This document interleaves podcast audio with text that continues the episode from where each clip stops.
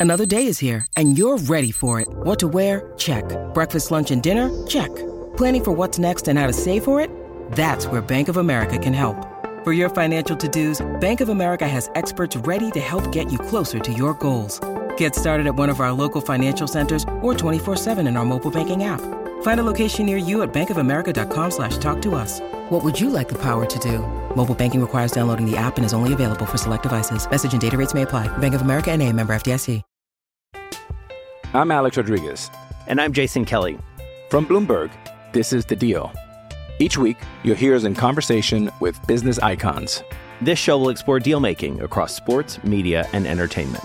That is a harsh lesson in business. Sports is not And, as uh, simple you know, I- as bringing a bunch of big names together. I didn't want to do another stomp you out speech. It opened up so many more doors. The show is called The, The deal. Deal. Listen to The Deal. Listen to The Deal on Spotify. When you need mealtime inspiration, it's worth shopping Kroger, where you'll find over 30,000 mouthwatering choices that excite your inner foodie. And no matter what tasty choice you make, you'll enjoy our everyday low prices, plus extra ways to save, like digital coupons worth over $600 each week. You can also save up to $1 off per gallon at the pump with fuel points. More savings and more inspiring flavors make shopping Kroger worth it every time. Kroger, fresh for everyone. Fuel restrictions apply.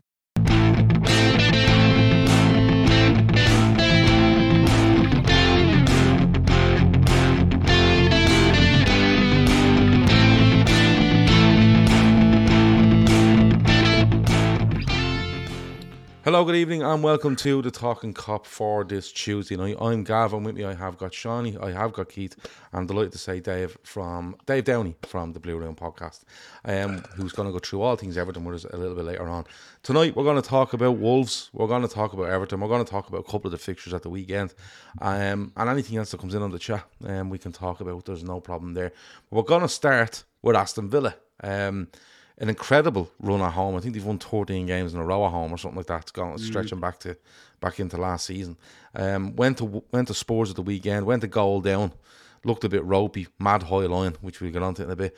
Um, got back into it, won the game, and took advantage of Spurs. I suppose missing a couple of players. Um, Keith, I'll come to you first. Um, the reason I want to speak about them is because you know, we're, we're looking at the top of this league and we're looking at we're looking at City, Liverpool, Arsenal, um, Newcastle, um, maybe not Chelsea, they've dropped off, you know. But you look at you look at United and you're thinking, do you well, usual suspects, um, with Newcastle coming up on the rails very quickly, um, over the last season or so. But is there a place here for the likes of a Villa to get in there and, and, and rob a spot in the top four or grab a top spot in the top four? Because like I know people are saying it's early in the season, but it's not. We're 13 games in. They're winning home games. They're winning big away games. And they look like they're really settled under Unai Emery. They look like they know what they're at. If it's a bit risky at times, yeah. But they look a very settled, well drilled and threatening team when they come when you watch them play. Yeah, I, I think they're a cracking team. I think there is definitely a place for them in the top four because I think the the idea of there being now a what's it a big six or seven now, I think that's a bit of a myth because I think Chelsea are obviously way off. We're expecting them to wake up at any minute, but they don't. Manchester United are not a great team. Um, they will probably finish in the top four, but they're certainly not. They're certainly gettable. I think Spurs. I don't trust them until they prove otherwise. Um, and I just think there is an opportunity there for an Aston Villa. I think the likes of Brighton, who've been sort of flirting with these higher positions over the last year or two, which is brilliant, you know. And and De Zerbi's a great coach, and they've got great players, and their their system is amazing, their scouting is amazing. Aston Villa are different. They've got, in my opinion, a really, really elite manager, a very underrated manager. I think his time in England has been tainted by his Arsenal stint, which they, they just got on him for saying good evening, and that was it. He was a laugh. Followed Wenger, didn't no he? matter, yeah, and no Yeah. matter what he done, he, he was on a hiding to nothing. I think Unai Emery is brilliant. I think he's proved it almost everywhere he's gone, um, and I think he's got the ideal type of club in England As in, you wouldn't say, right, Arsenal was a big job after Wenger. You wouldn't probably want them in some of the other teams. But when he gets in Spain, he done it with the Sevillas and the Villarreals. When you get a team that are just below that top tier, that's his sweet spot. And I think Aston Villa, they have a few Bob, they have a good squad, they've good players there. And the thing that impresses me with them, they've right, they've a great they've great individual players. I think Douglas is one of the players of the season so far. I think he's been absolutely amazing for them. But not many people like him. Emi Martinez, I think, is a difference maker. And when you've got a keeper like him in goal, I think it always gives you a chance. I look at Arsenal, and the reason I think Arsenal will fall away is because I don't trust their goalkeepers. I think they're probably decent level, but they're not an Alisson or an Ederson, and I think they're the sort of the game changers that you need. The same Manchester United, Onana head case, um, Chelsea. You know they spent all this money and they've somehow got bleeding Robert Sanchez in goal, and I think Aston Villa have a really good keeper. They've a really good defensive unit. They've a midfield that can defend and attack, and then they've got Ollie Watkins, who is while he is fairly streaky, he does do a lot. He's, he does a lot of numbers. He does a lot of business. So I think Aston Villa have a very, very good chance of breaking into that top mm. four, depending on what other teams do. Yeah, Dave. Um, I was listening to your podcast the other day, and I think it was yourself mentioned something where you know you when you looked at when you look at the teams around you, where you think everything should be, or you used to, you know, compare them to. You, you you said like Villa in the Midlands, and I think it might have been Spurs in London, yeah. and you know yeah. you, you look as an Everton fan, you always look where are Villa, where are Spurs, you know the sort of way, and you kind of yeah. take your mm. take your lead off that. But you know, Villa Villa a while back were, were kind of like oh they came into the league and they spent 160 million and they mm. they stayed up on the last day and it was people like what are they at? But they've seemed to really have their ducks in a row here with the players they brought in the players they've held on to and the likes of Douglas Luiz the manager they brought in he's brought in a style of play that is nearly seamless to what he had in the squad. He hasn't gone mad on changing loads and loads and loads. Yeah. He just it, I'm not saying it, it's by chance but Villa just seem to have a direction that they're going in. Um, players that are really performing. They're missing pro- probably the most experienced centre half. Um, is out since uh, August um, when they got beaten by Newcastle. It might the opening day of the season. Um, but and then you've Watkins that they just seem to play through all the time. They seem to have a real direction about them, Villa. And are, have they got a squad good enough for the, the rest? Probably not. But they look as they look as drilled and focused as any as any team I've seen this season, really. Yeah, yeah, you're spot on, and I, I, think the really interesting thing is that they're really nice to watch as well. I never thought I'd be yeah. saying that about uh, Unai Emery side because he's traditionally known for, you know, a, a back flat forward who are going to keep a load of clean sheets throughout the season, but not necessarily score a load of goals themselves. I think when you watch them now, they're, they're really easy on the eye. Completely agree with what Keith was saying there, except I'd I'd probably go a little bit further with Ollie Watkins because I think he's probably been one of the one of the best strikers in the Premier League for a year, eighteen months maybe. I remember we were heavily linked with him before he left. Um, Brentford, wasn't it? Before he went there. Yeah. and he came in relatively cheap. Looks looks too small basically for a side that is going to whip the ball in a lot. And um, you know they got Danny Ings is still there. They got them him on the bench, haven't they? But with with Watkins, I just see somebody who's he's clinical, just one touch shoot, one touch shoot. If you look at that goal against Spurs, it's probably right inside what you what you expect from him when you see him play. Tielemans played a lovely little ball into his, his left hand side, knocked it once, scores. Um, he, he's that simple of a striker. He's very, again, very easy on the eye. Someone like that. But you, the the point you made there that I, I said the other day, they it makes me feel jealous when I see uh, Villa where they are. It makes me feel jealous when I see Spurs where they are. Um, and this, for that, I mean, Everton for many, many years, you guys probably wouldn't be as close as when it was said, but it, it was always referred to as Everton are the northern Spurs, Spurs are the southern Everton, just simply because they were that midfield side, they were that club that was always second best, finishing fifth, getting in the Europa League. Um, I think I look at Aston Villa now, and they're probably a step higher up than that. I tipped them at the end at the start of the season, just thinking that everything they have seems relatively calm as well, and I think that's a bit of an understatement if people with people saying that. I think when you've got a club, typically Everton want to to throw at the front of the uh, front of the queue right now in terms of a club that's going through any sort of crisis. Villa, since they left got let go of Gerrard, I think you're right what you said there. He, he, he got a little bit. I don't want to go against him here, but there was a little bit of luck that he had when he came in.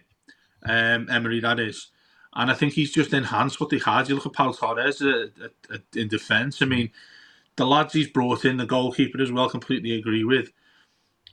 I, I look at them and see solidity. It, it seems like they just like I think you said there, they've got all the ducks in order right now, and you know the two, the two points off the top of the league, aren't they? I mean that's that's quite ridiculous when you're 13 games in. I think it's been exciting as Everton taking away the Everton stuff. It's been we're in a position now where the league is really really exciting. I mean you mentioned how shit United have been, but they're only six points off top now. It's um,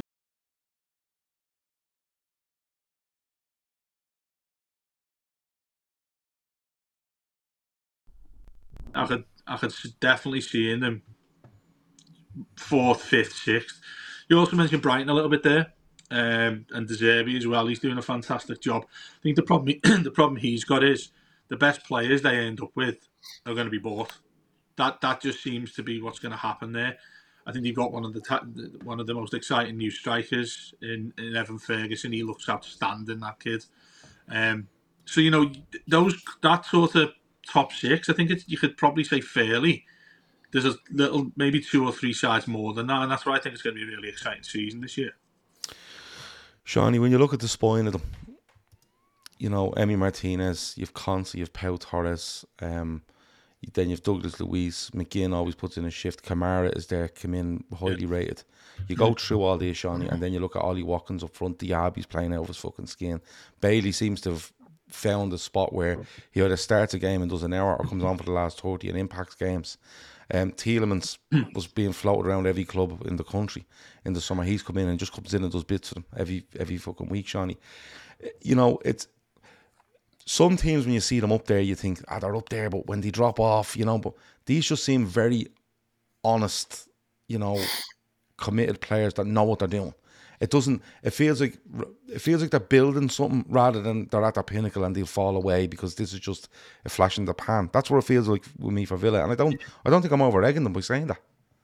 No, I, I, I think they're massively understated. I think, um, it, it's it's killed hanging out the wax lyrical about Brighton and the directors of football and the manager, De Zerbi, and the type of players that they are, and everyone coming yeah. to smash snatch their players. Like they've won one league game since September and people would have you believe that Villa are trekking behind them. Villa are Villa are exactly what you see in the team. They're a, a squad full of really good players managed by a really good manager, and he has a system there where he's utilising each and every player to the best of their ability. And there's some like some like Emi Martinez, World Cup winner Pau Torres, Spain international, Douglas Luiz, Brazilian international, Ollie Watkins had to find himself in the England team, and Diaby, a super signing. It's all gone well, and one of the better players has been injured, like Jacob Ramsey. Like I think everyone on this podcast knows how big of a fan I am of Jacob Ramsey. They're still missing some players with players to come back. So, yeah, I'm not at all surprised by Villa. Like one thing I always find myself saying every week after that we battered them at Anfield, and I'm thinking, Jesus, that looks that looks a better result every time. More yeah, I yeah. because the teams they've been picking up points against, and they're really really difficult to beat at home. They've struggled a little bit on the road, but that's fair with Europe as well. They, they are going to find themselves like that, and I think it comes down to as well, Gav. They've a, they've an out with a lot of money and a little bit of ambition, and it goes a long way. Um, they're never shy in the transfer window. Uh, but it's not for one to just just chuck a money about. They've done smart business with the players that they brought in. That when they went big, they went big, but they were convinced of it. Like I think they might command the big fee for Douglas Luiz in the summer. I, I know there's plenty of teams after him, and then I, I'd back them to do the job to to kind of bring someone in because like Brighton as well, their recruitment has been very good. So no, I'm not I'm not at all surprised. I think they're actually in the top four at the moment. Am I wrong in saying that? Yeah, I think they're four. Yeah, they're, they're, they're level on points with us. Yeah, exactly. Look, and we, and I'd consider I'd consider Liverpool after having a really good start to the season, considering the fixtures that we've played, and Villa Villa have been brilliant, and like Dave said, it's not like it's pragmatic and just effective football. They play really attractive football. Like that that was a mm. that was a brilliant game of football yesterday between themselves and Spurs. They could have easily found themselves three, three two, three one, or three nil down at one stage, but they play ourselves in, and Emery has pedigree. Like I think outside of Guardiola and Klopp, he's more pedigree than anyone in the league. Mm. So, um, look, I go as far as saying I reckon if you would have given Emery that Arsenal team last year going away to Anfield, he probably would have won the league. He probably would have seen the league trip. I do believe he's that good of a manager. So, again, I'm not at all surprised. Uh, I think they're massively downplayed. I think there's teams getting kudos way ahead of them. The they've the third most. Sorry, they've the third most points in 2023 so far. Yeah, I was going to say that as well. Like you see, he comes in, he picks Villa up off the floor, and is basically, I think he's, I think they're averaging two and a half points a game since he's mm. come in, something like that. They're they're at thereabouts, which is Champions League form. Like that, that's that's Champions League form. And if the coefficient hands up holds up, which I think it will, because I see the likes of Villa and Brighton maybe going deep in Europe. Like yeah, top five might be enough. Mm. Top five might be might be enough to see them in the Champions League. And again, I think if they were to, to get into the Champions League, the way their owner is, he'd broaden the horizons, and they would look to bring people in. Because, like, not just saying it to take sweeps. Like Aston Villa is a bigger football club than Man City. If you ask yeah, me, it's a bigger football. Yeah, that's that's just the way I say it. Like, there's more there's more history and heritage there. They're a bigger club, um. So yeah, it's not not that I have a soft spot for Villa because they can be a right pain in the hole when they want to be, but uh, they're a really good side with a really good coach, and when you look at the table, uh, it, it, shows completely. The coach, the coaching thing is, is is a big thing because Gerard's there, and if you look at the squad that's there now, Gerard has the vast majority of them, and they just aren't playing for him. Whereas Emery is seen to come in and go, listen, this is what we do, and maybe it's a Gerrard's well respected as a footballer, you know, but Emery's really like Emery was just fucking picking up your, your UEFA cups like he was going down the shops, like do you know what I mean? Yeah. It was a joke, like you know what I mean. And he went off and went back somewhere, and I think he might have went away with Sevilla. Did he go back and just? He won them with Sevilla. He won with Villarreal. He got Arsenal to a final. Like yeah. he's so he, pretty. He knows. He knows. He knows exactly what he's at, and I think like Seany mentions the, the owner, and, and there was there was kind of stuff thrown at the owner when they come up about spending all this money. But, but when you look, they've clearly went and said, look, we need to get as close to best in class as we can here, mm-hmm. because mm. we we're willing to put the money in, but we seem to be putting the money in, and it's just maybe just not the right player, but he's starting to pick them. He's starting to pick them and go, put him in there. We don't need a clean sweep here. Just put him in there. Put a Pau Torres in there. You know, put it, get a Diaby. We need more pace wide. Get him in there.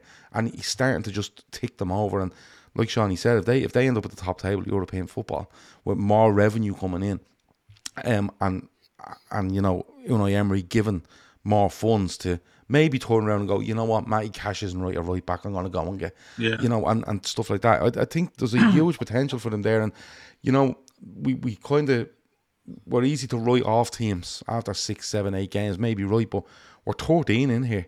You know what I mean? And mm. someone said there, they, I think they have City and Arsenal over the next couple of games, and that's going to be, you'll see exactly where they are. If they take four points out of that, they're as strong as anyone in the league. Yeah. They're as strong I mean, as anyone in the league.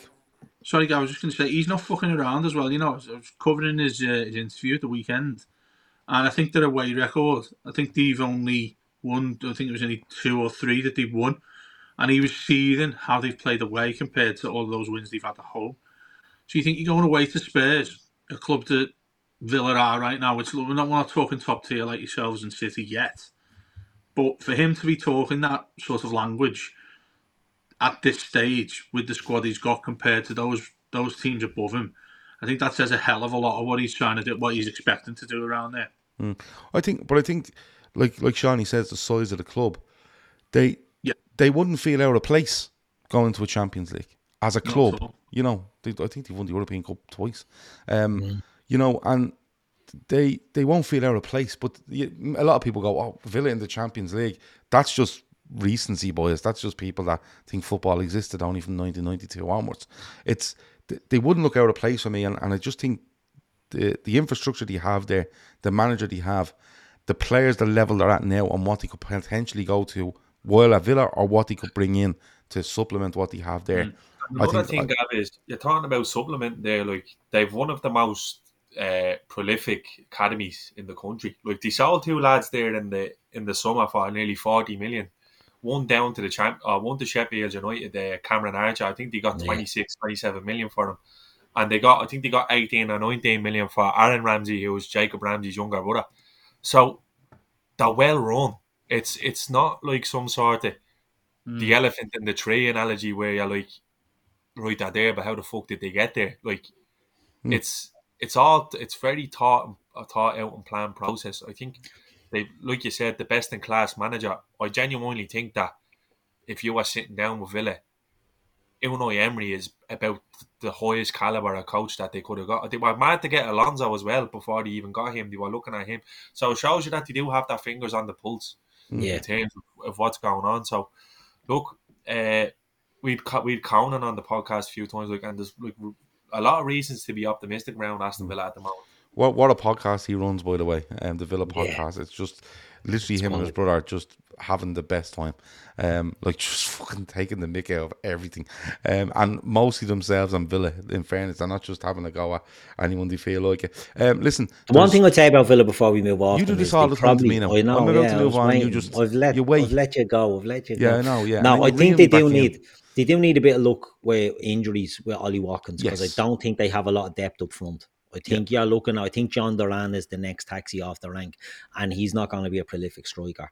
So yeah. I think maybe it's something they'll address. Ah, he's all right. He's, he's young and he's raw, but yeah. I think it might be something that he might need to address in January to sustain a push because look, players pick up injuries. Yeah, yeah. it can happen. And, and they lost. Really they, they lost Danny Ings, didn't they? They let in Danny That's, Ings yeah. go. And... Ings went to West Ham, yeah, but I think the Last problem January, there was it? it was a bit of a strange one when he came in because it was like, and I don't know if it was Gerrard who brought him in, but they were shoehorning two strikers in, and it was like Ollie Watkins suffered from it because he was pushed out wide.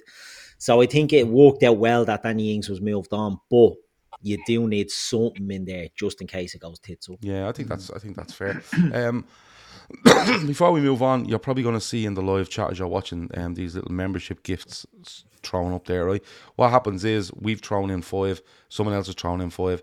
If you see them on the screen, just click on them and make sure you opt in for get membership gifts. They get spread out automatically, but if you have it turned on that you can accept membership gifts, the, the chance there you might get one. So just do that if you if you can. Right. Um, staying in the Midlands, um, Wolves, and I have sympathy for nobody. I'm going to be honest with you. I don't have a soft spot for Villa. Anyone. I fucking hate every one of them. All of them. I have no problem saying that, right? Um, but I might have to rethink on Wolves because Jesus Christ, yeah. this team. Um, Gary O'Neill is trying his absolute best. He, he's lost a couple of players. He's injuries, this, that, and the other. And it just seems every week that the postman goes into the Premier League, picks up the registered letter, and heads straight for Molineux every fucking Monday morning. Mm. It's it's it's bizarre what's going on. Um, Dave, I come to you first. Like, it's very easy to turn around and go, your own club is being fucking done against, and look at this and look at that. And, you know, we've an Everton situation at the moment. Liverpool a couple of weeks ago are scoring goals that are grand and that they're going, after just mess it up. But when you take the, the, you know the blue tinted or the red tinted glasses off and look at Fulham or look at Wolves, it's not a case of ah it happens at all us all it evens itself out. It's not the case here with Wolves. They have been absolutely done in. I, I can think of United away. I think Bournemouth away late on with a penalty that was or wasn't or a goal that was or wasn't. and then you see this at Fulham last night where there's two penalties that I think it's just like what is going on. Dave, like how is Gary O'Neill keeping his head? Because there's another side to this that I want to get to him a bit, but how is he keeping his head in all this? Yeah, I hope, the, I hope the other side you're going to mention of him is how good he is as a manager, because I think that's a common theme that we've spoken about here, what we were saying about Emery. But in, initially, what you said there about what goes on with them, it's interesting because the sort of conversation we had last time I spoke to you was before the Everton 10 points shit that's going ahead now we were talking. I, I was saying that Everton just seemed like the, the the easy ducks in the water, the easy easy one that's just going to be taken not seriously by anybody else, like like what happens at City, which you guys have spoken about to the nth degree. Um, given that there's been no sort of suspension or anything like that that's been done with them, and to connect what I'm saying about Wolves to all this is they look like an easy target, and they look like an easy target because they brought in a manager relatively zero experience to come in, um, club that wasn't wasn't doing so well. Um, there's a slight touch on Villa maybe um, a while ago, that sort of comparison. They brought in a manager who I'm really, really impressed. I could see him going a long way, that lad. And I just think it's really, really easy if you're a referee who automatically have bias in their heads. There's, there's no question about that. We see it consistently. You know, every single week there's some sort of shit like this that happens it feels like Wolves are getting it more because they're the easy ones to do it to. You you open up a paper tomorrow morning, you're not going to see any issue that's happened to Wolves in the back page. You know, you, it's going to be something that you see that's further down the list, and that's because of the reputation they have as a club, in, in my opinion. Um, and they've got a manager I think can start to put that right. But I don't know if you heard his interview um, last night. It was one of the best interviews I've, I've seen in a yeah. long, long time. He did five minutes on Sky he spoke honestly about it. He said, "Oh, I, I went and had five minutes with the uh, referee in, in the dressing room." When did you hear that? By the way, he went and spoke to him. He said he spoke to him calmly. Um, it was so it, it was pleasing to watch. It was a really easy watch, and it was a really surprising one at the same time because he was he was calm within the anger that he was coming out with. He's like, you know, what's happened with those two penalties? Uh, you know, it's just ridiculous. The referee didn't take, take control. I thought v- he said the traditional stuff as well, like where he's saying VAR shouldn't be, uh, um, Howard Webb should be doing various things and all that. But he was so, um, he was so open. It was really refreshing to and seeing a couple of lads shake, uh, nodding their heads. Then he seemed to me like somebody who would address this as a manager in the best way you could possibly get against the authorities, because what you'd see most weeks is your manager, whoever's manager it is, when you've had something done to you, you can imagine them being on the phone first thing in the morning to the FA saying, fuck this, fuck that, what's gone on, really hot headed stuff. This guy looks really laid back in that in that regard. And I'm thinking maybe that's the only way you get something from these fellas. If he's gone in and spoke to a referee, how many would you see from another manager in the Premier League who's going off the heads when you've had something go against you in the VAR? They're not going to be able to do that. So I, I think he's got he's, he's got a decent brain between his ears, that lad. Um, and going back to what you said, mate, it's been outrageous what they've got. Whenever I've watched them, it seems like they're just an easy target for many of these uh, with the VAR and with the referees. I think. I'm Alex Rodriguez. And I'm Jason Kelly. From Bloomberg, this is The Deal. Each week, you'll hear us in conversation with business icons. This show will explore deal making across sports, media, and entertainment that is a harsh lesson in business. Sports is not as simple you know, as bringing a bunch of big names together. I didn't want to do another stomp you out speech. It opened so, up so many more doors. The show is called The, the deal. deal. Listen to the deal. Listen to the deal on Spotify. There was, I think I remember watching them in a three o'clock game away at Luton, and I think they go down to ten men. Um, I can't remember your man's name in midfield. He, he deserved it. Neto puts the one 0 up, and I think I think Luton get a Luton get a penalty in um in the last minute of injury time, um, and I think that was a bit dubious as well. Um, you know, it hits. I think it hits his leg, comes up and hits his arm or something. And I'm trying to remember because there's that many incidents. It's hard to remember them all. But two just, weeks in a row on the bounce, the exact same penalty was given, and then yeah, yeah. he got an apology for. They got an apology for the pen that was given away at Luton, and then it happens again next week. Yeah, and then he got was it Bournemouth? Apology. Was it Bournemouth? Something happened as well. He, got, he gets another apology last night, and I think, in a certain way, Wolves are fortunate, like Everton, that Luton, Sheffield United, and Burnley are in this league because oh, not not yet, mate, not yet. not yet. no, no, no, no, seriously, like I, yeah, yeah, I'm, not, yeah. I'm not taking swipes. I'm just saying that, like if you if they went if they were going these sort of decisions were going against them and you're scrapping for points at the bottom of the table, with the amount of apologies apologies that they've had from the PGMOL that have been confirmed, like surely you could make a case that the fucking integrity is compromised because they're getting apology after apology every week. Like it's every other week at Wolves, and I just think Gary, o- Gary O'Neill looked like to me last night going, I'm just gonna have to go charm offensive here because um, we're not fucking getting that anyway. And if I can kind of create a narrative in the media that I'm all right about it, refs might be subconsciously fucking a bit more lenient when it comes to decisions that are going away. Like last night was a fucking joke. I, I had no idea oh. what was going on. But the Like, first, the, was. the, the first And- penalty, um, the first penalty, the guy, the guy wins the ball, yeah, hits it off the it's Fulham player, and he goes. And the second one, I think it's Harry Wilson might be going away and goal, and I'm like, Yeah. what? How are you doing this? I, I, I seen a thing. I was watching a thing earlier when you were discussing the refs, and I didn't know that. I don't know whether any of you knew, and this just summed it up for me. And I just laughed my bollocks off. For the first half an hour of the Spurs game yesterday, on Sunday, the VAR wasn't working. Yeah, You'd no correct. connection to the VAR van Correct. in Stockley Park. Yeah. What the fuck? Yeah. Like, like this is this is supposed to be the premier organisation, Yeah. not in, in England, in European football. Like, who, who, by the way, who it's do their do their fixtures uh, eight to twelve weeks in advance. So it's not like someone rang and went, "You don't- have you a VAR unit there? Send it down to the London Star, the fucking Spurs Stadium." It's it, it's insane. It's you know how insane. you know how wound up it gets me when people Yeah, do like that's why la- we we, we try knew- tread around I- referees with you. Yeah, but I knew that I knew like last week when everything was coming out right, and I fucking I hate Liverpool accounts that do it. It does me head in that oh fucking Chris Kavanagh's brother has a City uh, season season ticket holder. Like that's bollocks. If it's not Chris- Kavanagh got nothing wrong in that game the other day, but it was always going to be someone else, another ref somewhere else. It doesn't matter where they're from. It does it.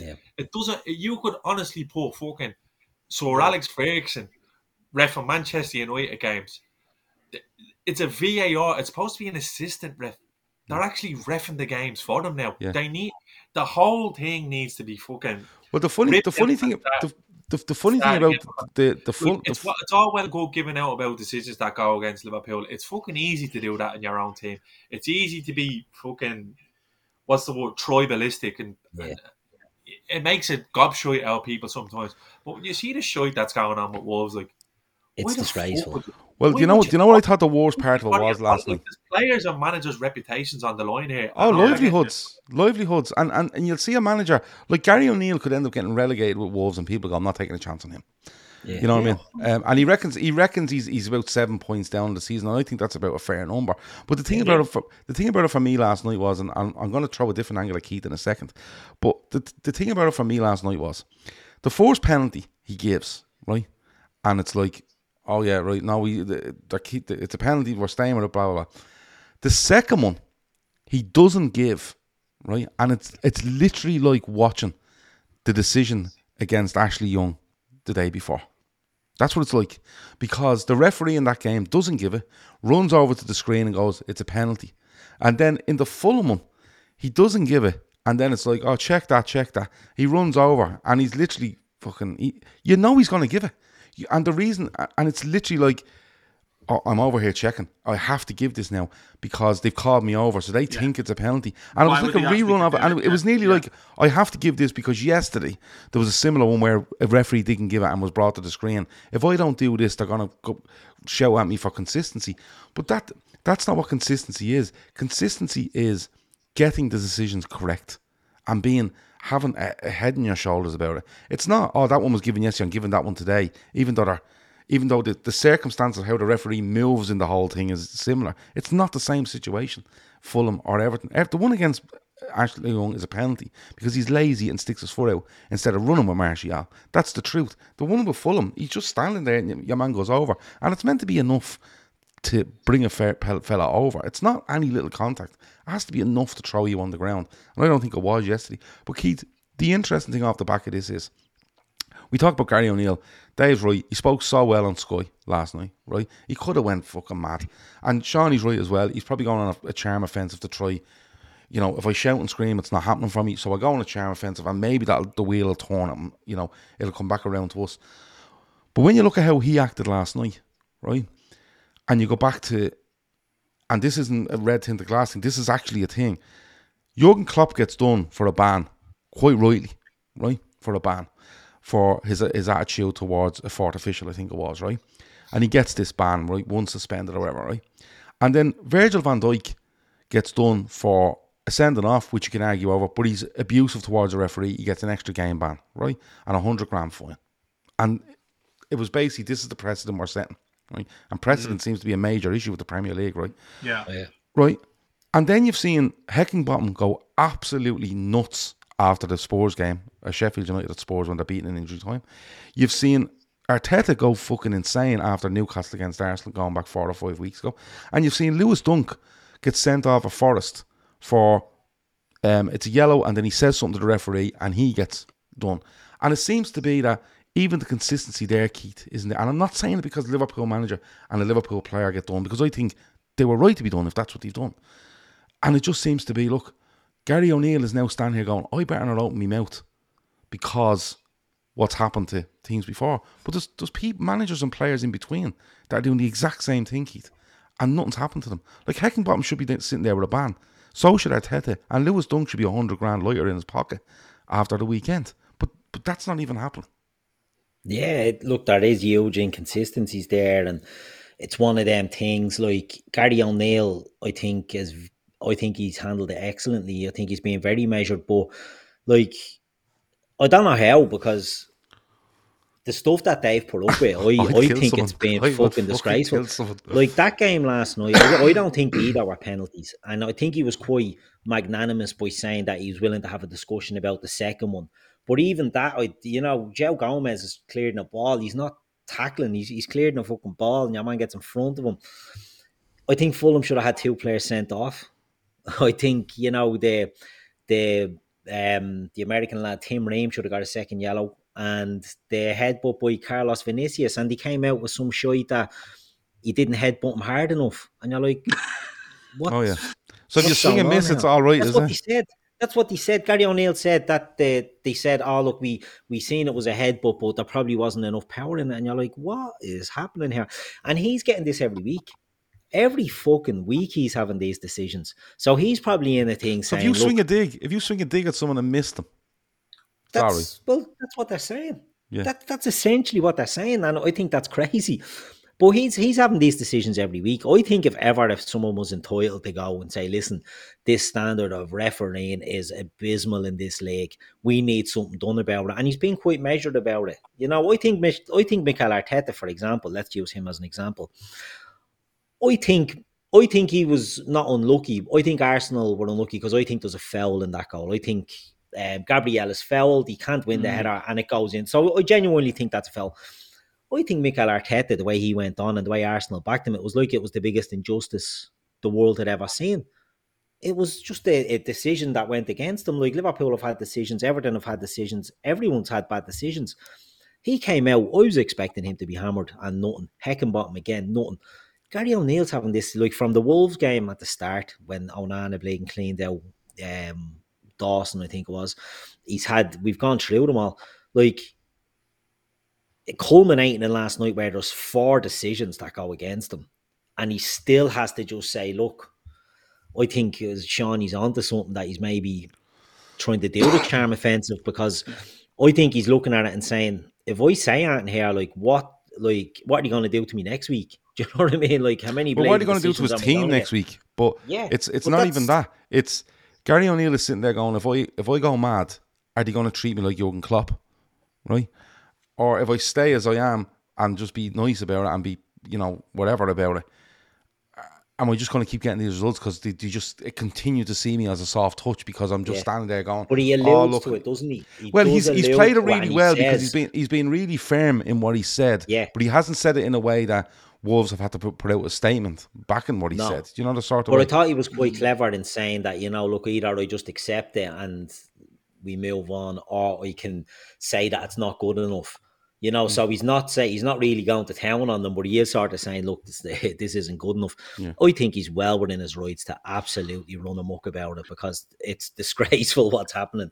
And when we were speaking about this, Gav, it's like you know, we can all have gripes for our own teams, and everyone, you know, thinks they're getting hard done by. No, Spurs are the I've- most hard, or Wolves are the most hard done by team in the I've league. never seen. shadow of a I've doubt. never seen anything like the shit that's going against. It's just them. mad. It's like it's, like when, when when when Wolves are in any position to win or even draw the game, they'll just find a way of doing something to them. Yeah. Do you know what I mean? Do you, do you know? Do you guys not feel that when you see an apology come out the next day, like you've got Howard Webb or whoever saying, "Oh, we apologise." Howard Webb must have writer's cramp at this stage. Yeah. Well, this is it. But when they do that, do you, do you think they're doing it with a mentality of thinking, well, now we've done that, we're back with a clean slate and we can do something like that again? Yeah, or Seems to be, yeah. the- yeah, or you who- expecting the, the manager of the other team that you've done it to can't really have a right to complain if it happens again because they've already apologised. I, I, I I think they're trying to like.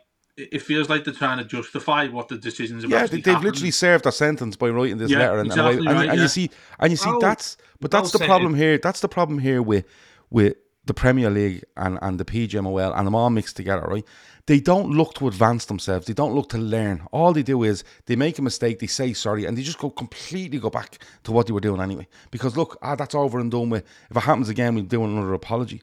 Like it's it's it's off the wall, mad. Like how bad it is, and it just continues to be that way. There's no accountability, so there's But, no. the- Yeah. but there's no accountability, That's Seany, in the in the sense that if a manager comes out and screams blue there's no- mortar, like, there's he should be fined. Gav, there's no, there's no jeopardy. There's no jeopardy. They've absolutely nothing to lo- lose. Anthony Taylor gets sent down to the championship, makes an absolute bollocks of a Howler. decision. Yeah. Howler, like one of the worst decisions you'll ever see. And Yeah. then the following week, he's doing the game of the week when it's Yeah. Chelsea and um, Man City. Yeah. So there's there's zero accountability.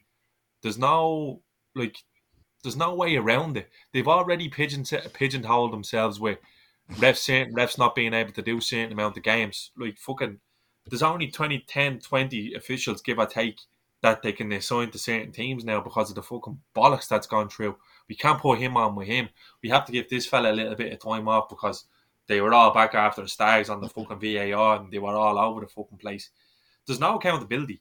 So there's nobody above them to turn around and say, like, you're not fit for purpose, and for that, you're out, you're gone. They sacked um they sacked one of the managers after the Arsenal game last year, Arsenal Brentford game. Can't remember uh, one of the refs, sorry. Um someone in the chat now. But after the Bobby the, the Madley, Brent- was it? Yeah. No, no, no, no. Not Another baldy fella. They're all But baldy. they're all bald. Yeah, Yeah, yeah, leave the baldies alone. they're all bald. That's Yeah, why. That's why you- you- Clattenburg you- fucked you- off. He asked Clattenburg to You're shave his head, and he said, "Fuck off." doing the job. There's no there's no Keith, you be accountability. referring the you be referring next week, Keith. Yeah, really. Penal And- against and Wolves. them to be, Yeah. expecting them to be accountable is like fucking turkey expecting the to- turkeys to vote by Christmas. It's not gonna fucking happen because Yeah. at the end of the day, th- there's no jeopardy in it for them because it, it's a slap on the wrist and a week down the championship. Lee Mason, that's the one, and then. Yeah. You back back in, you go there, son, and and by the time you get back in there, son, the heat will be on someone else because they will have to make the Yeah, they'll the they'll week. make a bollocks of something the Nothing weekend, sure. so you can slide Yeah. into City and Chelsea the following week and no one will notice. But the thing Yeah. is, like, it's not even. We're asking for consistency in, in decisions that are made on pitch, right? And and a process, and they've pushed back against this from the start. So w- part of me isn't surprised the way they carry on, but there's no consistency in in the way they sanction anybody involved in anything. You know what I mean? There's no consistency on managers having a breakdown and saying whatever, players being abusive on a pitch. Like they and I said it the other night, it's literally like they go, right, what's this week's special? I'll tell you what this week's special is. Jersey pulling. Right? And if anyone pulls a jersey this weekend, there'll be 14 penalties in the Premier League. And then the following week, they just be back pulling jerseys and nothing will happen. Yeah. Right? What's the one the one what's next? I'll tell you what we do this week, shouting at the ref. Right? If anyone shouts at the ref, book them. And the next week you're fucking bawling at the ref and nothing happened. There's no consistency in their process. There's no consistency in their sanction, and there's certainly no consistency in the decisions they make week on week because all it takes is for, for them to turn around and use their head, but they don't because they think they're better than everyone fucking else. And that's the be all and end of it. They think they are supreme and they are above everybody in this game. And they'll they'll call it as they see it and they don't care what happens. And yeah, How- Howard Webb will take Howard Webb will write a letter. What what way do you go about changing this? You get you get You put them all on notice and you get rid of them. I've said this I don't know how many times. You put them on notice and you get rid of them. And people say, "Oh well, like where would you get the refs from?" Trust me, if you go to refs around Europe that are top of their class and say to them, "Listen, do you want to come and work in the Yeah, UK?" and you're getting paid 150 grand a year, up Yeah, to possibly wherever, and they'll the man come. the Newcastle PSG game tonight is considered the best ref in the world, and he had a fucking nightmare at the end. Yeah, well, all referees, all referees will. But what I'm saying is, the biggest thing They here need is it. it's a There's mixture one- of ability and wanting to use the system, and these fellas do not want to abide by this system. So if you go no- about what you've just said there, Gav, what you Mm-hmm. guys have just said there in terms of fuck them all off, go look around the best in the world, get Yeah. them in. Yeah, Where's VAR go with that? Just keep that in. I I mean, Yeah. can you uh, because that's still going to be Yeah, but the problem with VAR is the problem with VAR VAR should is that it's people from the PGMOL that are running the VAR. And what's happening is they think all push against I it. just- They're all mates. They're all this. They're all that. Right. And that's the problem. They have pushed against VAR from the very start. It was delayed coming into England because of them. They didn't want to do this the first year. They didn't want to do this the second year. Now they're on to apologies. Um, you know, or they can't even speak to each other and say that's a goal. They can't even. They this season they could not communicate that a goal was a goal. And I'm sorry, Dave, but if if I'm in my job and my job is to drive a fucking forklift from here to there, and I drive the forklift off the fucking Loben Bay continuously, I won't be driving a forklift Correct, next week. yeah, They'll bring yeah. someone else in to drive that forklift. Right, and people think it's a massive revolutionary thing to, to sack them off or bin them off. It's not. At the end of the season, you know, this isn't working. We're not renewing the contract. Right, and we go around Europe and we get whatever referees we want because the referees will make decisions and will walk within the system and will walk to make the system work. They won't. They don't. They never. They've never wanted to, and they never will because they have this air of supremacy about them, and it won't ever, ever, ever go away. And one of the biggest reasons for it is the fact that Howard Webb is the fucking head of it now, right? Yeah. That's the one of the biggest, biggest reasons. But anyway. Wolves, I hope Wolves do well at the weekend. I haven't a clue who they're playing, but they're probably 1 0 down already due to a fucking weird penalty. All right. Um, so that's how it goes. Um, moving on. Dave, Everton. Um, we spoke a couple of weeks ago. You were on with us, and we were speaking about what Everton, I think it was before Everton got their 10 point deduction. Um, there's a lot going on um, around it. Um, but I wanted to talk to you about the effect it's had on Everton, right? Whether it's right, whether it's wrong, we might, me and you might have to do a show on this another time where we just go Yeah. in, drill into right or wrong. But I'm going to put it out there, Dave. I think the 10 points is not good. I think they still stay up because what's around them is appalling. But I watched them Everton players go onto that pitch at Goodison on Sunday, and genuinely, it was like they were standing in a bleeding in Istanbul at a mad away game, and they were looking around and going, "What the fuck is going on here?" And I think it showed in the first twenty five minutes of performance. Mm-hmm. They're all out there and they're all being interviewed one after the other before the game. Oh, we're right in this. We're, we're all together. We're this and the other, and it's very kind of scriptish, right? Um, and that's fair enough. But how long, Dave, before this drags players down if they if if they're looking and they're five, seven, nine points off safety? How long before it just drags them down, feel sorry for themselves, and this turns into a, an absolute disaster for everything? there's a bit of an ironic in what you've asked there, um, because beforehand, well, up to this point, we've only won one home game so far this season. That was home against Bournemouth. We've got an horrendous record at home. Goodison, again, ironically, has been a bit of a shit show for us for quite some time now. Not too sure why that is, um, and this is to do with what you've referred to in how they've stood up and looked when they've came in at Goodison, when everybody's screaming with, you know, corruption cards on them and all that sort of thing. That's all well and good. That's what fans of, of most clubs are going to do if they've had injustices happen to them. For me, um, and looking more on the pitch than, than off it for a moment, I don't think that Sean Dyche and who he has to, to play around with hasn't found a system that works when we play at home. We'll go into that a little bit more deeper in a bit, I think. But I, I said that just before we, we started, and I said this on our podcast the other day about this. You have to appreciate at times that the people who are playing football are human beings. They have emotion. You've played games where, and we've just spoken a lot about it there. You've got like you're looking at managers who are kicking up a fuss and getting all sorts of fines for things, and players as well. Two players going off and they're crying and things like that. The, the, the, us four went and played football. We'd have the same sort of mentality as everybody else who does it, who's a human being. That I think has been underplayed um, since we were given th- this um, deduction a couple of weeks ago now, because you you've got you've got a load of lads coming on there. I, they spoke to Ashley Cole just before it started, and he's got he said, "Well, you said it's all uh, yeah, it's, it's there's no justice of it. We need to do this. We need to do that." They're just words. They're just words. When you come on at Goodison, and everybody was thinking that this first home game, excuse me, against Man United, probably the best best opposition you could find to play this game. When you're all pissed off, you don't want to kick off and throw things and fucking swear as loud as you like at Goodison. There's going to be a really hot atmosphere. All the sorts of things that you guys will hear when any derbies at Goodison. Oh, you know, it'll be really difficult. We're going there because we're hearing all this fuss and whatnot. I actually think that went against the, the players when they came on the pitch, and I, I completely agree with what you said. The way they looked, body language. I mean, it, it's there's there's been no precedent of any of this happening this way. I know we've seen deductions in the past with like Pompey and Leeds and all that years gone by. This happens, and they're going onto a pitch where they've never experienced this sort of reaction.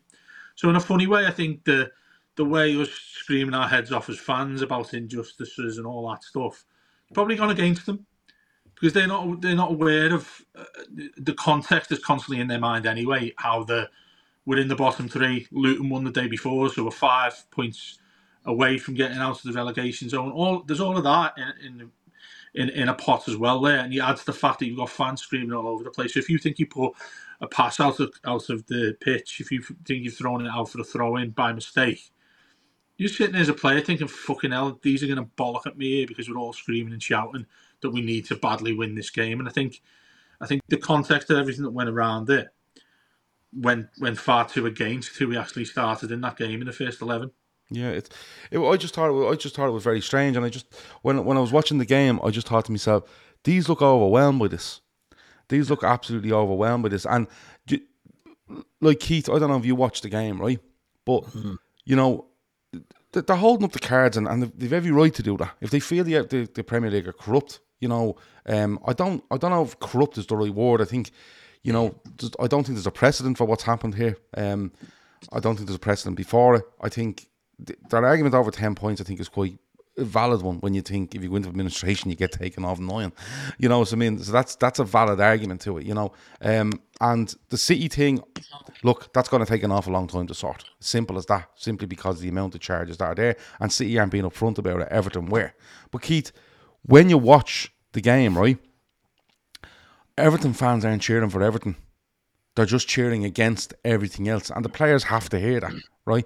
And then what happens is every decision that goes against you, you feel like, oh, look what they're at. And you just slowly but surely eat away at your own belief that you can get yeah. out of this. Do you know? Do you know what I mean, Keith? It's uh, and uh, it's uh, is it about is it about channeling something in the right direction and saying, right, listen, what happens in and decisions may be decisions, but we can't hold that against what's happened for this off pitch stuff, Keith.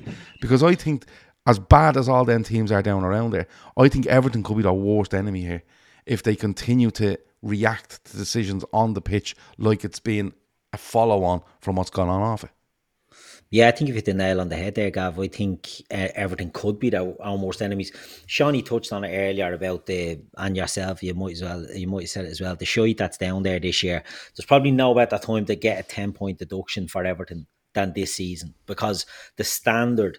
I seen something about Sheffield United out of the top five leagues in Europe, ninety six teams. They're ninety six ranked in most of the categories in it. It was staggering. They're absolute dirt. Everton are their own worst enemies in the sense, and and you you are spot on there. It didn't seem like it was a galvanizing atmosphere.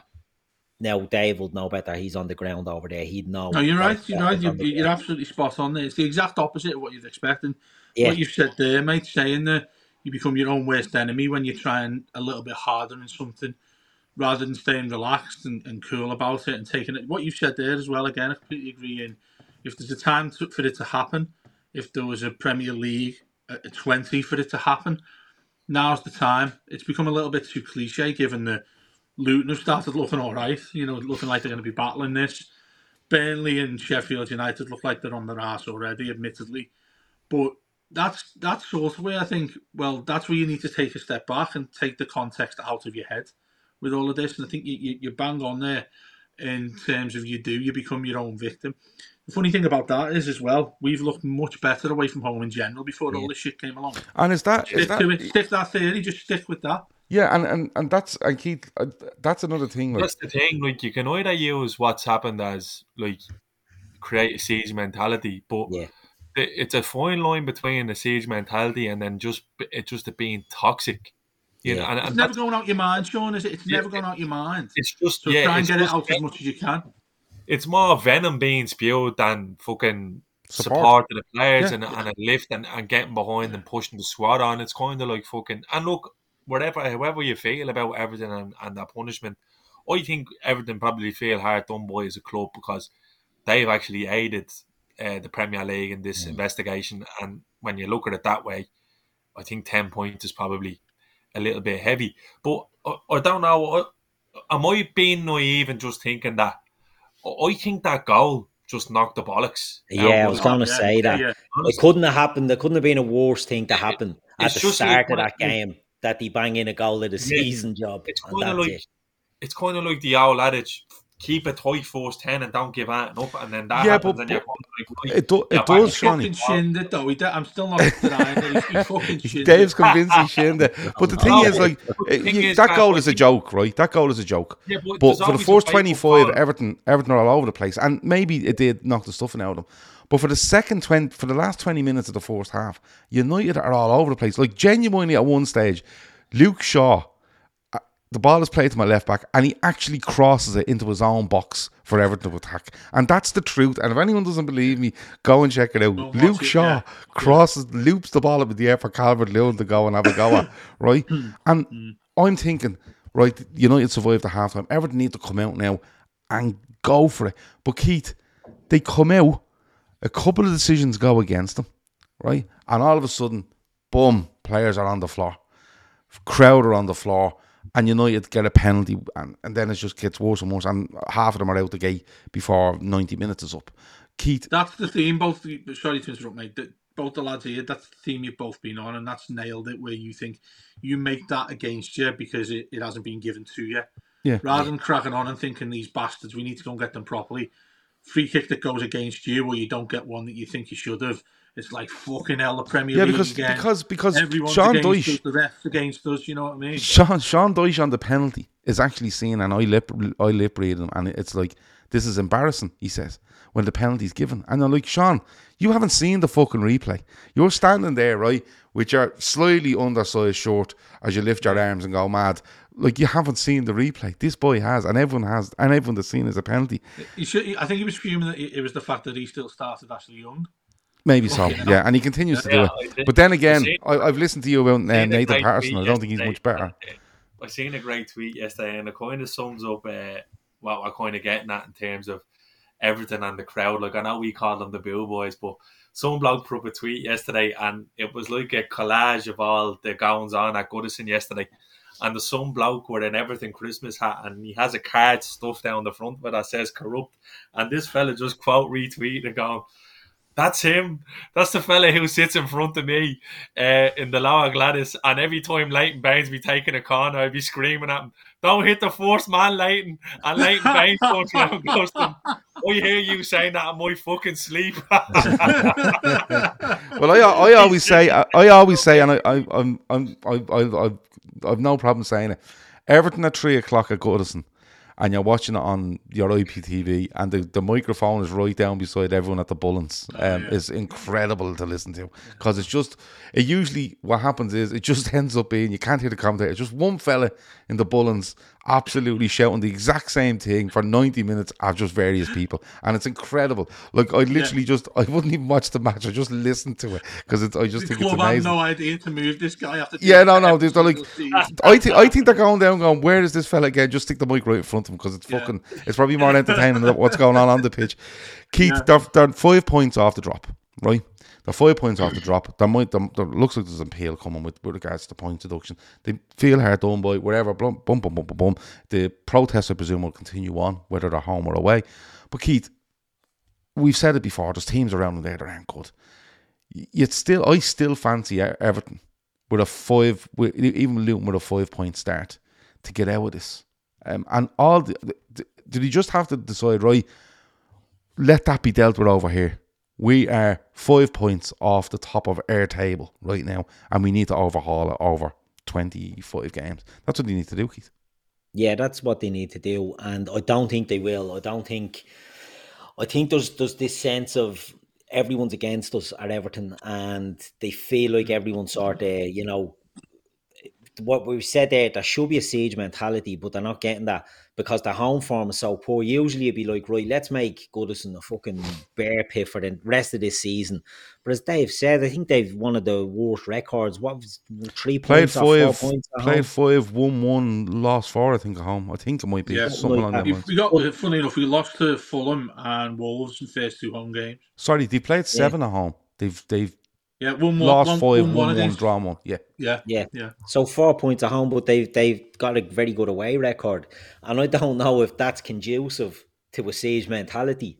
Do you know what I mean? Usually, I like we're at home. We're going to make this place a fucking dump for people to come to. That'll intimidate the opposition, but it will it'll um, alleviate the Everton players, and you just don't see that happening. And that's where I'm like, why is that not happening? Now I know you can't really judge it on Sunday because Garnacho gets that goal and Keith, Keith, so- stuff. stuff Keith, sorry to interrupt you, mate. Just that point you've made there on, on why you you asked that question, why does it happen?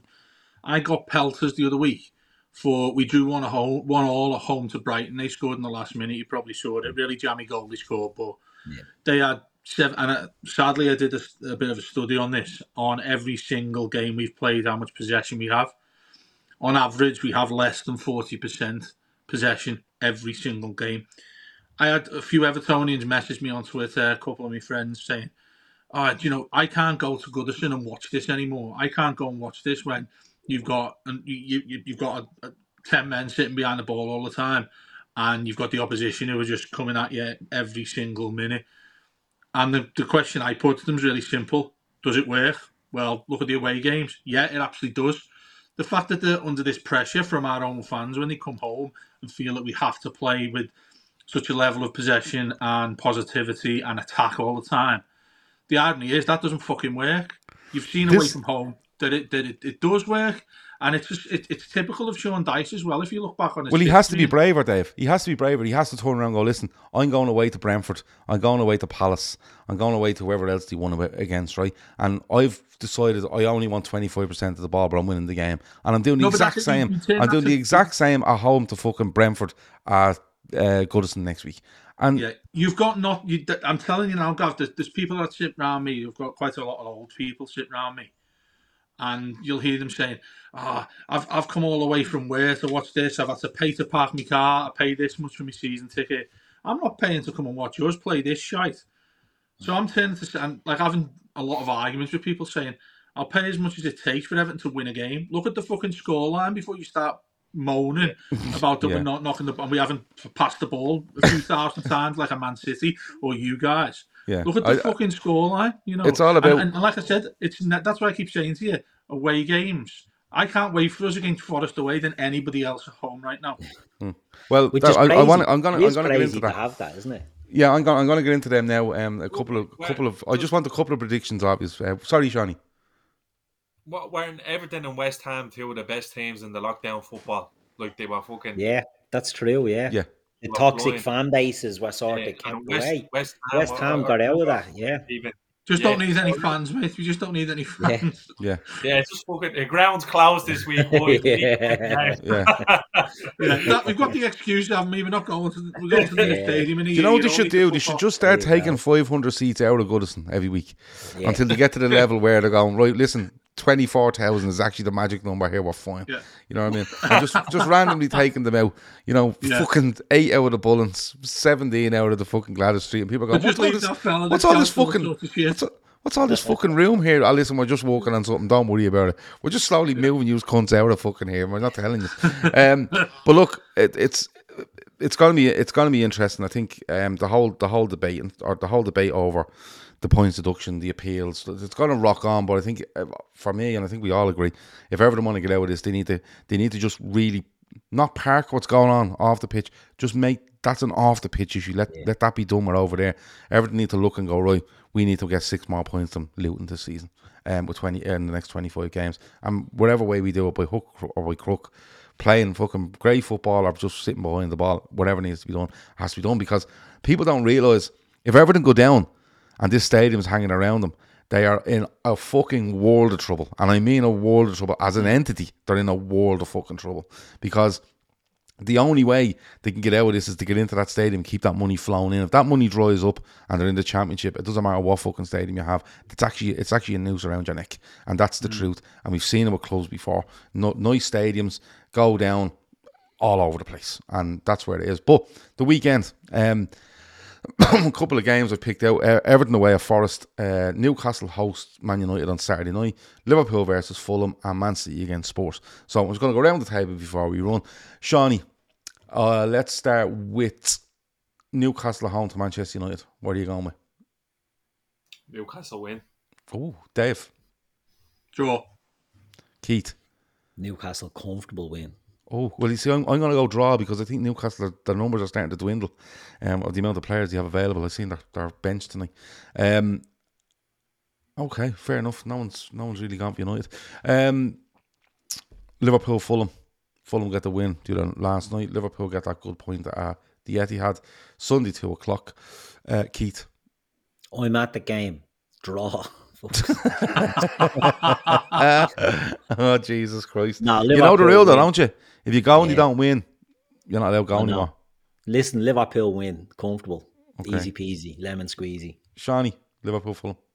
Three points. I don't care what fucking way they come. Just three, just three points. Home banker. Okay. Um, City Spurs. Spurs still without some players. I think Romero's still serving a Demolished. ban. Demolished. Yeah. Yeah, Seany, are they getting Absolutely demolished? They're gonna get pammed. Yeah. Gonna get pammed heavy. Yeah. Yeah.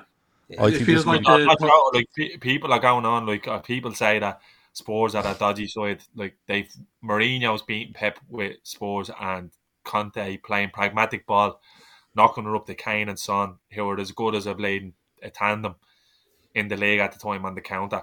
This Ange fella, uh, look, Yeah. big uh, big set of stones on him, but not much going on in, in between the old ears. If you ask me, in terms of fucking playing a back four with Emerson Royal and Eric Dier and, and having them sit on the halfway line. City will pick them off. I think they'll demolish them. Honest to God, I genuinely think it'll be it'll be a demolition job, and then it's gonna be a kind of all right now, Ange. You had your fucking you had your moment in the sun, mate. Chill out there for a minute and just fucking walk with what you have until you get your boy. And I admire it to an extent that he's having a go, but I did Like- until he put eight men across the halfway line. Um, Yeah. as I said, the, the, the halfway line against Chelsea. I That can was see them getting panned. I can see know. them. I can genuinely see them getting panned. yeah. Because like well, when he when he gets done with Chelsea at the time, it's like you know when you're playing FIFA and you hit the right on the D pad, just get ultra attack, and you just keep fucking hitting The it. chat here, that that's what this is what I'm saying. They they, they tried. They, that was the pro- the nine men or whatever it was at the end. But they were doing it on the weekend as well, and Villa were missing fucking chance after chance. Yeah. Yeah. Like, I was pulling me here. Watkins could have had a hat trick. Like you're not gonna give chances up like that to City because they will kill you. Because that's exactly what they did. They've they've they've the best finisher in world football.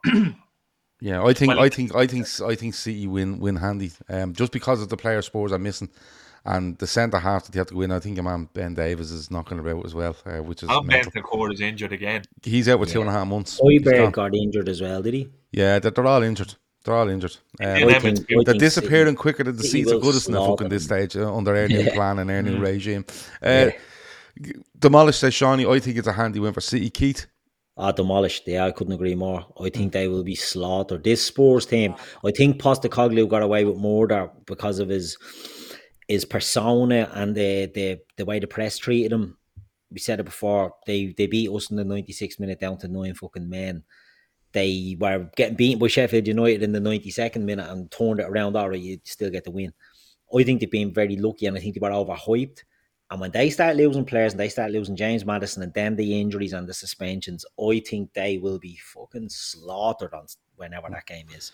Absolutely like 7 8 nil. I think they will be malavogued beyond belief. Yeah, okay. Dave, destroyed. Yeah, honey, honeymoon's over, isn't it, for Postecoglou? With, with like many others, I think you've sort of gone a bit too far in thinking that this genius who's come in from Celtic and Australia is going to be something totally different that he brings with him. Um, listened to him last week as well, and he said that he refuses to change the style that he's brought in with him. Um, if he does that, particularly against Man City, um, I'm leaning towards what Keith, well, both the lads are saying there. Three, four, five, maybe. Um, one bit of sympathy I have with him is that they've got a lot of shite in defence. Yeah. And the reason I think he, he- plays this high line with the shite was one or two of them had a bit of pace in Van der Ven and Romero. And he just went, listen, we're playing high because if I sit in my box, these fellas just can't defend.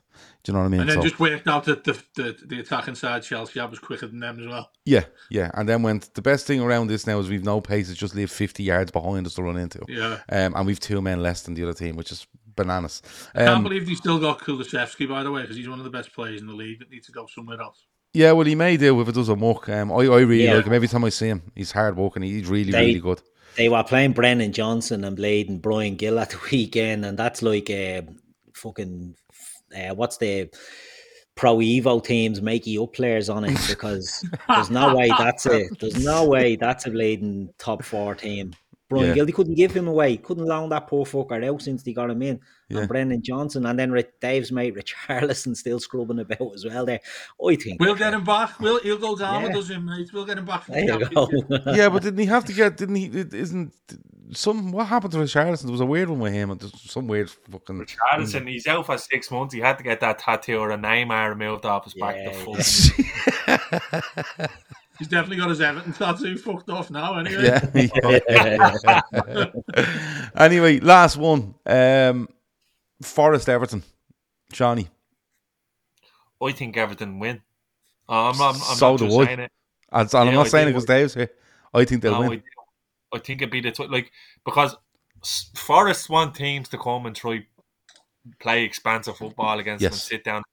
When whereas I actually think the type of game Dyche will employ on Sunday will make it more difficult for someone like Forest, and I think that's where Everton will nick something because they always like the core is fucking seems to always pull something out of the bag for, for Everton. I, I, I genuinely, I only had a look at the the fixtures there, and I was thinking, yeah, I think it's probably the ideal team to play, and that's actually fucking mad saying about a team that's scrapping for points. You were saying that last week, Sean. You Yeah, I know, that the but- weekend against the Manx. Yeah, I know, but, but- when, but Luke Yeah, Shaw was trying to fucking give his goals and he just wouldn't and take them. Nacho. He's were fucking all over the place. It was like the bleeding the, the goal at the at the park game was on wheels and people were just wheeling it back and across. It was like something out of fucking gladiators where you had to hit the target. It was mad. Um, I I I agree with you. I think what Forest wants you to do is come out and underestimate them and, and open yourselves up to them, and they they're quite decent on the break. But they they can see goals, loads, loads of fucking goals. And even if you watch Liverpool against Forest or Anfield, Liverpool get on top of Forest and then literally stand off and go, "Come on, Actually, you, Gav, you can have I it for a minute." Just remember Origi's playing for Forest. Forest win. Good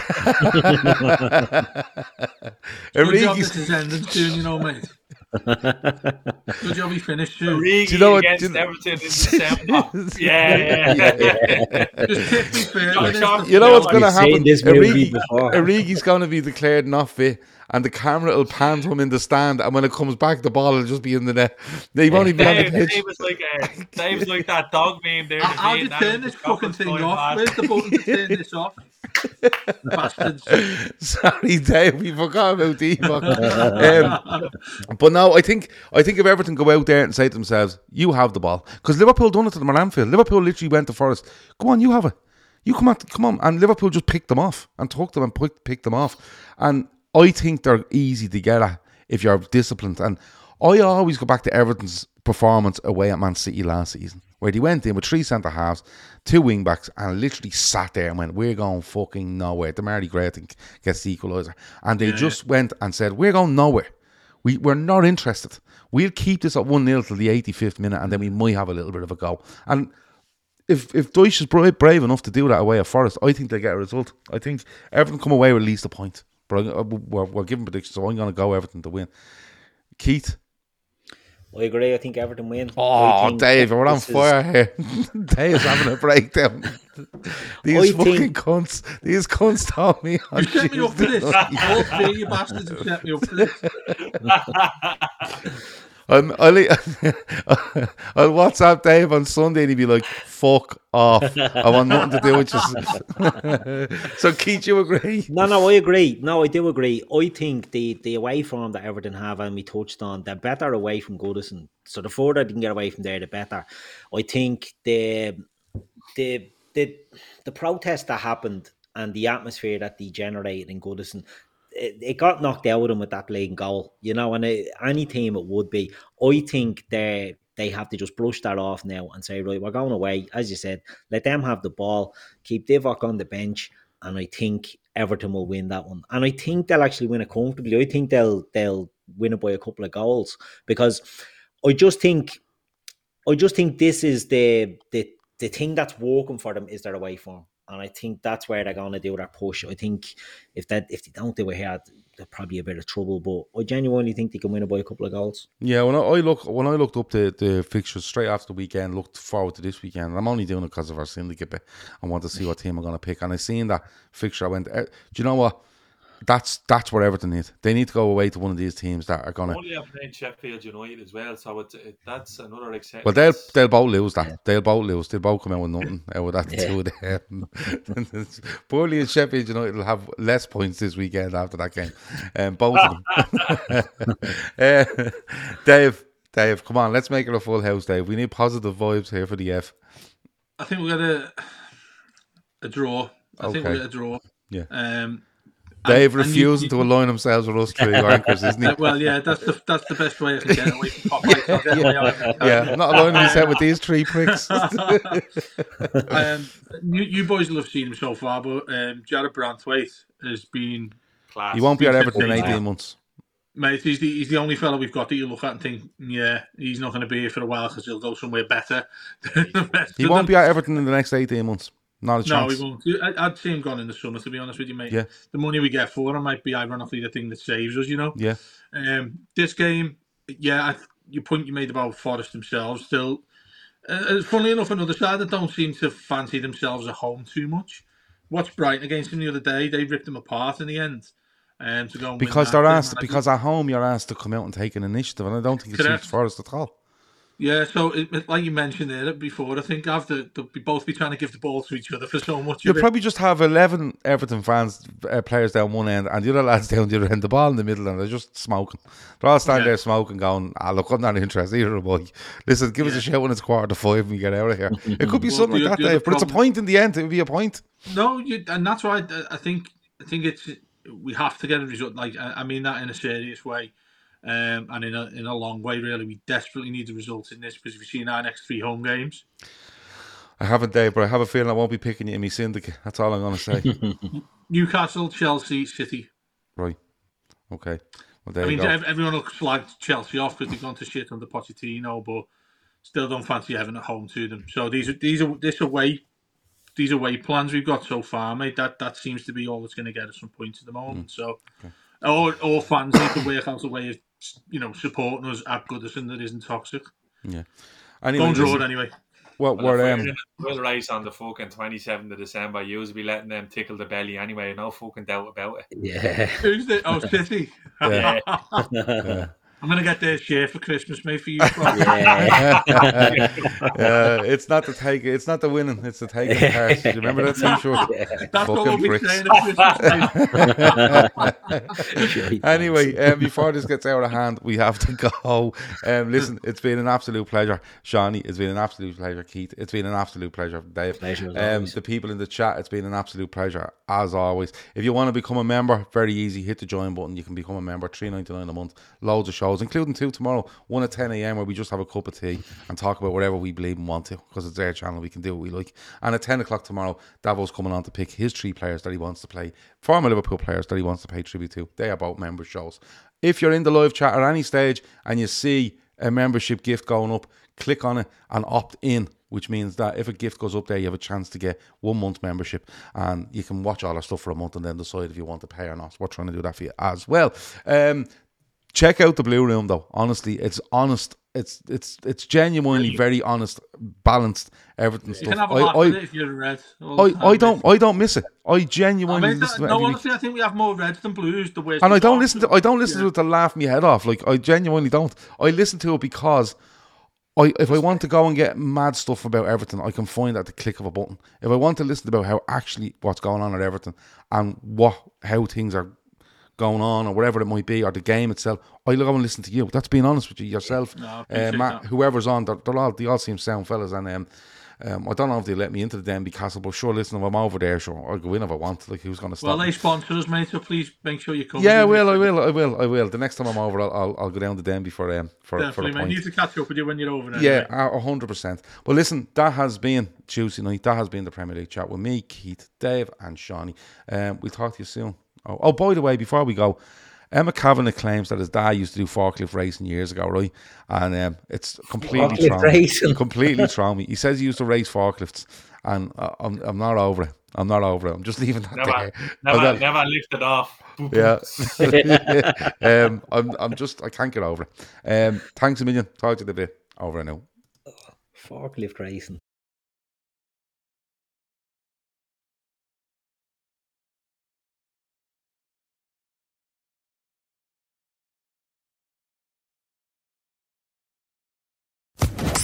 Social Podcast Network.